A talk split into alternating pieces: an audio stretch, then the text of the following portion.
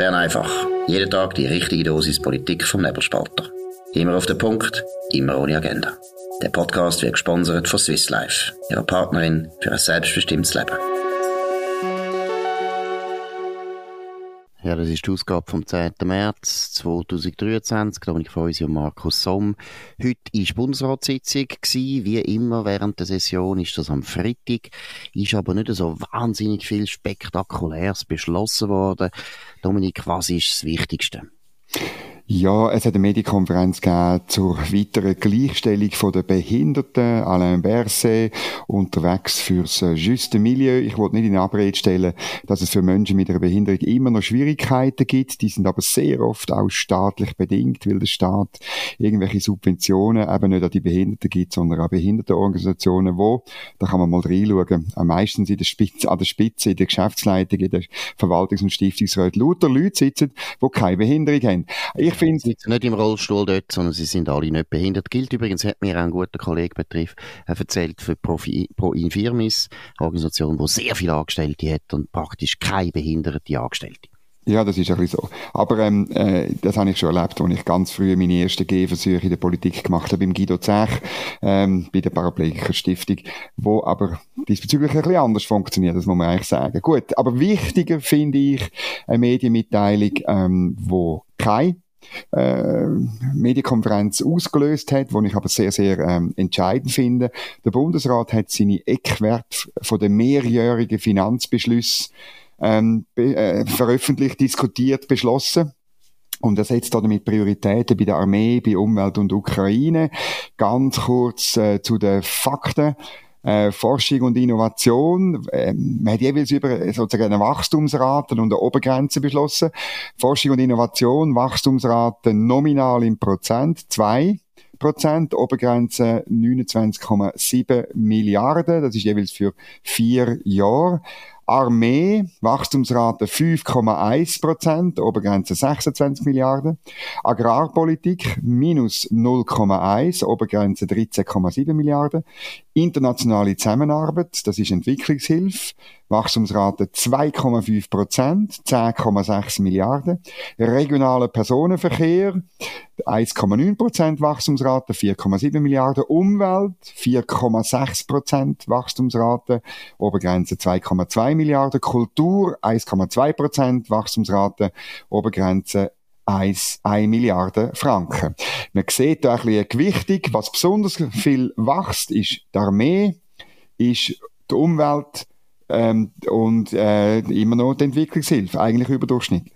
Genau, und wenn man jetzt mal überlegt, dass wir Entwicklungshilfe, ich glaube, wenn man es recht ist, etwa seit den sechziger Jahren betreiben, und ich würde sagen, die Erfolge sind doch sehr, sehr spärlich. Den Ländern, die sich wirklich gut entwickelt haben, wie China oder Vietnam oder Indien auch und so weiter, haben wir keine Entwicklungshilfe geleistet. Und in den Ländern wie zum Beispiel, ich weiss nicht, Ruanda, wo ein grosses Vorbild war, von unserer Entwicklungspolitik haben wir eins noch für den grössten Massaker überhaupt je erlebt, was es in den letzten fünfzig Jahren seit dem Holocaust gegeben hat.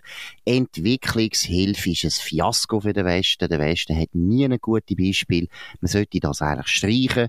Vor allem, wenn man überlegt, was wir ja sonst auch noch leisten. Ich meine jetzt einfach, wenn man die ganze Ukraine-Hilfe anschaut, das wird auch eine grosse Entwicklung Hilfe werden. Wir werden den Wiederaufbau todsicher finanzieren. Wir haben heute schon auch viel finanziert in Osteuropa. Das ist wenigstens eine Entwicklungshilfe, wo man noch sagen kann, hey, das bringt uns etwas, weil das sind unsere Nachbarn, die sind in der Nähe.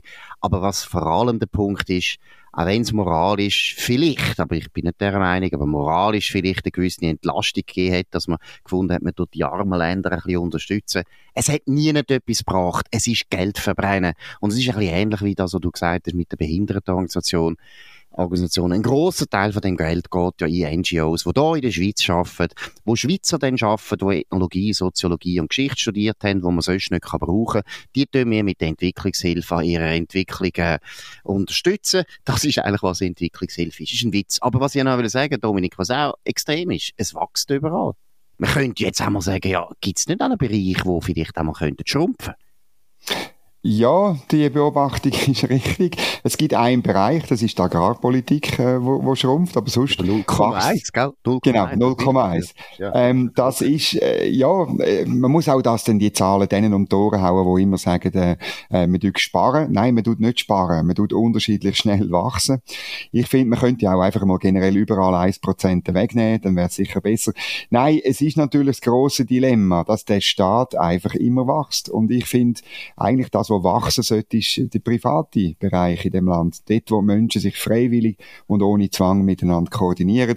Die Resultate sind nämlich dort besser, es schaut mehr raus. Es sind immer Win-Win-Verhältnisse. Beim Staat muss man froh sein, wenn wenigstens auf einer Seite von der Vertragsbeziehung ein Win kommt. Das ist nicht immer der Fall. Vielleicht noch wegen der Entwicklungshilfe, das ist nämlich ganz wichtig, oder? Man hat dort jetzt schon Geld eingestellt im Hinblick auf den Wiederaufbau von der Ukraine, nämlich sechshundertfünfzig Millionen Franken für die Periode zweitausendfünfundzwanzig bis zweitausendachtundzwanzig. Gleichzeitig schreibt aber die Finanzverwaltung, es sei klar, dass die Kosten höher ausfallen werden und, ich zitiere, der Beitrag des Bundes an den Wiederaufbau der Ukraine wird nicht vollumfänglich aus dem I Z A-Budget, das ist eben das Entwicklungshilfebudget, erfolgen können. Das heisst, mit anderen Worten, es wird nicht bei diesen sechshundertfünfzig Millionen bleiben. Genau, und man, man tut eben bei anderen Ländern, wo man Entwicklungshilfe leistet, oder eben bei den N G Os, die man in Bern und in Zürich unterstützt, und, äh, weil die sind ja so wahnsinnig arm und sind am unterentwickelt sein. Nein, dort tut man nicht streichen, dort tut man nicht äh, im Prinzip verlagern. Es ist ein bisschen das Gleiche bei der Asylpolitik. Man kann nicht siebzigtausend Leute aus der Ukraine aufnehmen und gleichzeitig so tun, als wäre nichts passiert, und gleichzeitig immer noch Leute aus Afghanistan und aus Syrien und aus der Türkei und ich weiss nicht woher auch noch holen. Es geht einfach nicht. Und ich meine, das ist genau da, was du vorher gesagt hast, was den Staat betrifft. Der Staat kann sehr viele Sachen einfach, weil er uns zwingt dazu. Und letztlich ist das Problem, wenn der Staat immer mehr wächst, dann sind wir immer weniger frei. Viele Leute haben das Gefühl, oh, das ist schaurig ideologisch und so weiter, bis die nächste Parkbusse dann einmal zahlen. Das ist ein Problem, das ist ein echtes Problem. Wir ersticken in dieser Unfreiheit, wo wir uns selber eigentlich darauf verordnen, und das ist ein Problem. Gut, haben wir noch andere Themen? Ganz ein wichtiges, interessantes Thema ist Corona-Politik, nach wie vor. Es ist eigentlich ein Time of Reckoning gekommen, in Amerika viel, viel stärker als bei uns. Da kommt eigentlich fast alle zwei Tage kommt wieder etwas raus, wo äh, klar wird, dass die wissenschaftliche Evidenz überhaupt nicht da war für viel, viel Corona-Massnahmen, Masken, Lockdown, Schulschliessungen und so weiter. In der Schweiz äh, oder auch in Europa ist man da stiller. Man tut natürlich Behörden, die sich wahnsinnig geirrt haben, schonen. Ausser in England, auch ein gutes Beispiel, die Lockdown-Files, wo man auch wieder erfahren tut, was Behörden falsch gemacht haben. Heute, Tagesanzeiger hat in einem Anflug von einer gewissen Ehrlichkeit, wahrscheinlich ist es nicht so gemeint gewesen, auch etwas einen Beitrag geleistet zur Corona-Politik, äh, Aufklärung. Dominik, um was geht's? Ja, ich habe heute Morgen den Tagesanzeiger aufgemacht, also die Berner Zeitung, das ist das, was ich abonniert habe, von, aus dem Haus Tamedia, und habe ein Interview gesehen mit dem Pietro Vernazza. Ich habe gedacht, ah, schon wieder eins, er hat doch erst kürzlich eins der N Z Z gegeben, ich glaube, wir haben bei Bern einfach auch darüber geredet. Dann schaue ich es an, ich fange es an lesen, steht publiziert heute fünf Uhr acht, und dann lese ich das, und je mehr ich lese, desto mehr merke ich, das ist uralt, das äh, Interview. Sie reden nämlich von einer zweiten Welle zum Beispiel, und ja, manchmal tut man ja so Sachen umbenennen, aber nein, das Interview ist ähm, schon mal erschienen, und nämlich am achtzehnten Juli zweitausendzwanzig in der Sonntagszeitung, ähm, also so ähm, noch eben nach der ersten Welle, und wenn man das Interview liest, ich tue es unten drauf verlinken, ich empfehle euch, das wirklich zu lesen, weil der gute Pietro Vernazza, Infektiologe, Professor, Chefarzt am Spital Sankt Gallen, er, der Titel ist, das Coronavirus scheint weniger gefährlich als gemeinhin vermutet, er hat mit allen allem Recht, was er da sagt, obwohl es noch nicht so klar war dann. Und er ist unter anderem wegen dieser Behauptung damals diffamiert worden. Ich glaube, das war auch das letzte Interview gewesen, wo er Tamedia gegeben hat.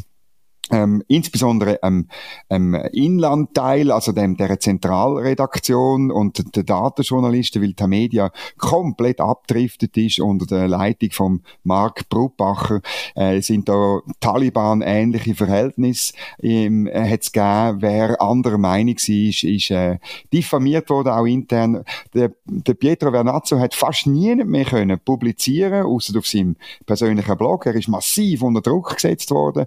Ähm, ähm, auch im Übrigen auch in anderen Medien ist er nicht mehr vorgekommen, einfach weil er so ganz ruhig, und das macht er in dem Interview, sagt, ja, ähm, man muss, ein Arzt muss zum Beispiel auch damit leben, dass Menschen irgendwann einmal sterben, und ähm, es ist nicht sinnvoll, die Strategie zu machen, äh, das Virus komplett zu isolieren und, und letztlich Massnahmen über Jahre durchzutragen, weil das nicht funktionieren wird. Genau, also es war eigentlich schon eine Meinung, die man nicht mehr hätte dürfen äußern, dass der Mensch sterben. Das ist nicht mehr vorgekommen, das ist nicht mehr akzeptiert worden. Nein, übertrieben, aber es war wirklich eines von den ganz grossen Problemen gewesen von dieser Corona-Politik, und ich habe es vorher erwähnt, das ist da, wo jetzt überall rauskommt, dass da eigentlich der Mainstream, ob es in der Wissenschaft ist, ob es in der Politik ist, ob es im B A G ist, ob es, und das war ganz ein grosses Problem gewesen, ob es in den Medien ist, der Mainstream hat nicht recht gehabt in ganz vielen Fragen. Und erstens ist das normal, dass man nicht recht hat, aber das Problem ist, dass jeder, der es anders gesehen hat, ist eben, wie du sagst, diffamiert worden, unterdrückt worden, verjagt worden. Und es ist in dem Sinne eine lustige Ironie, dass der Tagesanzeiger da irgendeinen Produzent gehabt hat, der da die falsche, die falsche, falsche Knöpfe gedrückt hat, und plötzlich kommt das Interview. Eigentlich wieder, wieder, eigentlich das total gut beleidigt hat, wie der Vernazza. Ich kenne ihn auch gut. Das ist so ein interessanter, aufgeschlossener, differenzierter, gescheiter Mann. Wieso jemand, der so wichtig gewesen wäre in dieser Phase, dass man eben auf solche Leute anlässt? Es hat verschiedene Meinungen gehabt, und eben, wie sich herausgestellt haben, viele von diesen Dissidenten eigentlich recht gehabt und nicht die Trotteln, die die ganze Zeit trommelt haben, was man vortrommelt hat. Aber wie gesagt, da können wir jetzt nicht mehr ändern, aber es ist für die Zukunft wichtig. Jedes Mal, wenn wir wieder ein Thema haben, wo alle der gleichen Meinung sind und wo andere Meinungen einfach nicht mehr dürfen vorkommen, ist ein Problem, und ich sage es jetzt mal ganz, ganz deutlich auch, was Russland betrifft. Ich bin bei Russland, und du auch, Dominik, wir sind da klarer Meinung. Wir finden wirklich, die Ukraine ist völlig zu Unrecht angegriffen worden. Da ist nicht der Westen die schuld, nicht NATO, nicht Amerika, nicht Deutschland und auch nicht die Schweiz, sondern es ist der Putin die schuld. Wir haben da eine starke Meinung. Und trotzdem haben wir kein Problem, dass andere Leute auch eine andere Meinung vertreten. Und die sollen sie auch vertreten, wo sie immer wollen. Wir halten sie dem für Idioten, das dürfen wir. Das gehört ein bisschen zu der normalen Polemik, aber wir wollen nicht, dass man die unterdrückt und zensiert und so weiter. Wer gern zensiert, ist aber ein anderer Mensch, den wir sowieso ab und zu als Oberzensor erleben. Das ist der Jon Pult. Was hat er gepostet? Ja, der Jon Pult und seine S P, sie erhöhen den Druck auf das Departement von Albert Rösti, wo zuständig ist auch für Kommunikation, das heisst U V E K.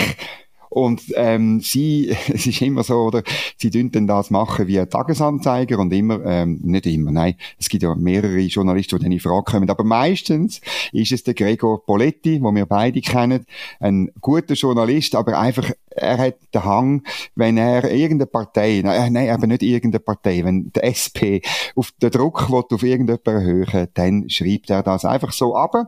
Und ähm, zwar geht es um Jon Pult darum, dass äh, die Schweiz äh, Gesetze annimmt, wo die E U dran ist zu erlassen, gegen sogenannte Online-Giganten. Damit meint er noch nicht den Nebelspalter, er meint Twitter, Facebook, YouTube. Und dort will man faktisch eine Zensur einführen. Dort sollen letztlich irgendwelche Leute darüber bestimmen, was dort uns vorgesetzt werden darf und was nicht. Ähm, das kommt direkt auch ähm, also vom Jon Pult, eben, wo das bei anderen Bereichen, bei anderen Medien, bei journalistischen Medien auch schon so ein bisschen probiert hat. Er hat dann bei uns auf nebelspalter punkt c h gesagt, nein, nein, er will keine Zensur, er will kein Wahrheitsministerium. Aber es geht natürlich ähm, der Sozialdemokraten darum, dass nicht alles darf gesagt werden. Und es ist total antifreiheitlich. Natürlich wird im Internet ganz viel Blödsinn behauptet, ganz viel dumme Sachen. Aber das ist erlaubt. Dummheit ist nicht strafbar. Dummheit sollte man nicht verbieten, sondern man muss ein Gesellschaftssystem haben, wo sich Dummheit nicht lohnt. Wo der Dumme bestraft wird, weil er damit sich selber diskreditiert, kein Geld verdient, den Job verliert oder whatever. Genau, und selbst, nein, nicht einmal das muss passieren, sondern ich finde eben, das ist ja der Witz, äh, dumm, was dumm ist, ist ja auch in the eye of the beholder. Ich finde sehr viele Sachen, die der Jon Pult sagt, einfach dumm. Er findet das wahrscheinlich sehr intelligent. Da hat man unterschiedliche Meinungen. Das gibt's ja. Und das ist ja Kopfendeckel. Unsere zweihundertjährige Tradition im Westen. In der Schweiz ist sie teilweise noch ein bisschen älter. Wir haben nämlich nicht so wahnsinnige Zensurbehörden je gehabt in der Schweiz. So haben die alten Orte, die alten eidgenössischen Orte, haben natürlich auch probiert, immer wieder zu zensieren. Aber wie das halt ist in der Schweiz. Und er als Bündner sollte das verstehen. Weil Graubünden selber ist ja so eine Republik gewesen, wo alles dezentral war. In der Schweiz hat man das gar nie können durchsetzen und nie richtig können durchsetzen. Können überhaupt überprüfen, wenn einer nachher im Engadin irgendetwas behauptet hat, hätte er das in Chur erst drei Jahre später erfahren, weil die Postkutsche im Schnee stecken geblieben ist. Also das ist ganz etwas Wichtiges, dass man einen Pluralismus zulässt, der ab und zu auch wehtut. Und ich glaube, Bern einfach tut ja unseren, allen unseren vielen linken Abonnenten, das muss ich jetzt mal betonen, weil Dominik hat mich letztes, gestern kritisiert, dass ich da unsere lieben linken Abonnenten vor den Kopf stosse. Nein, ihr seid herzlich willkommen.